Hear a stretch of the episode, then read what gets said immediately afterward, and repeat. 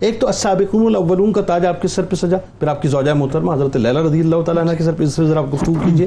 Plus ساتھ ساتھ اٹھائیسواں number آپ کا دار ارکم میں بھی پہنچے تو کیا کیا کیف و سرور ہوگا دیکھیے یہ اعلان نبوت کا پانچواں سال تھا کہ جس وقت حضرت ارقم بن نبی الرقم حضور کی خدمت میں حاضر ہوئے تھے کہا تھا یا رسول اللہ میرا گھر ایسی جگہ ہے کہ جہاں پر دشمنوں کی زیادہ نظر نہیں پڑتی۔ تو آپ ایسا کریں کہ وہیں جامعہ بنا لیجیے وہیں انسٹیٹیوٹ بنا لیجیے اور وہیں پر ہم جو ہے اسلام کے نور سے اپنے آپ کو فیضیاب کریں گے۔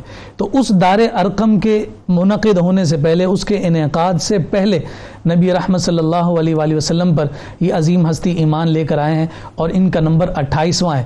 اور ساتھ ساتھ یہ بات بھی میں عرض کروں ضمن کہ آپ کی جو زوجہ محترمہ ہے لیلہ بنت حسمہ رضی اللہ تعالی عنہ یہ نہ صرف ابتدائے اسلام میں سے شامل کی جاتی ہیں بلکہ ساتھ ساتھ مدینت المنورہ ہجرت کرنے والی عورتوں میں سب سے پہلی عورت اللہ اکبر۔ تو یہ دونوں جو ہستیاں ہیں یعنی شوہر اور ان کی زوجہ ابتدا ہی سے حضور نبی رحمت صلی اللہ علیہ وآلہ وسلم کے حسن کے اسیر ہو چکے ہیں۔ اللہ یہاں ایک بات راویوں نے اور سیرت نگاروں نے ذکر کی ہے کہ یہ جو ابتدائے اسلام کے جو مسلمان ہیں آخر یہ جلدی ایمان کیوں لے کر آئے ہاں۔ جبکہ ان سے بڑے بڑے ذکر رکھ فہم و فراست والے افراد بعد میں ایمان لے کر آئے لیکن یہ پہلے کیوں لے کر آئے؟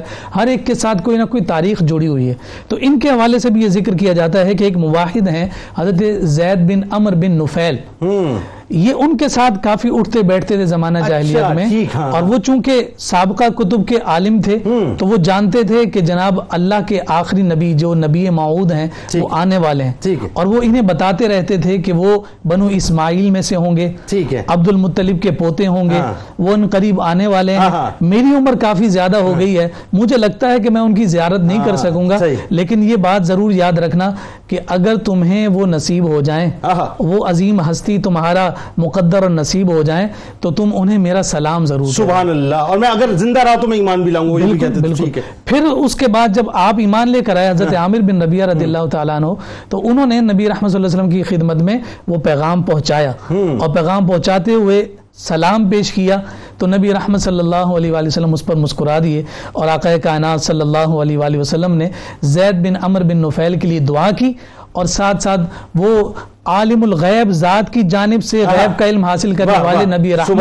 احوال جب ذکر فرما رہے ہاں۔ ہیں تو فرما رہے ہیں کہ میں انہیں جنت میں یعنی زید بن عمر کو ہاں۔ جنت میں ناز و انداز کے ساتھ چلتے چلتے ہوئے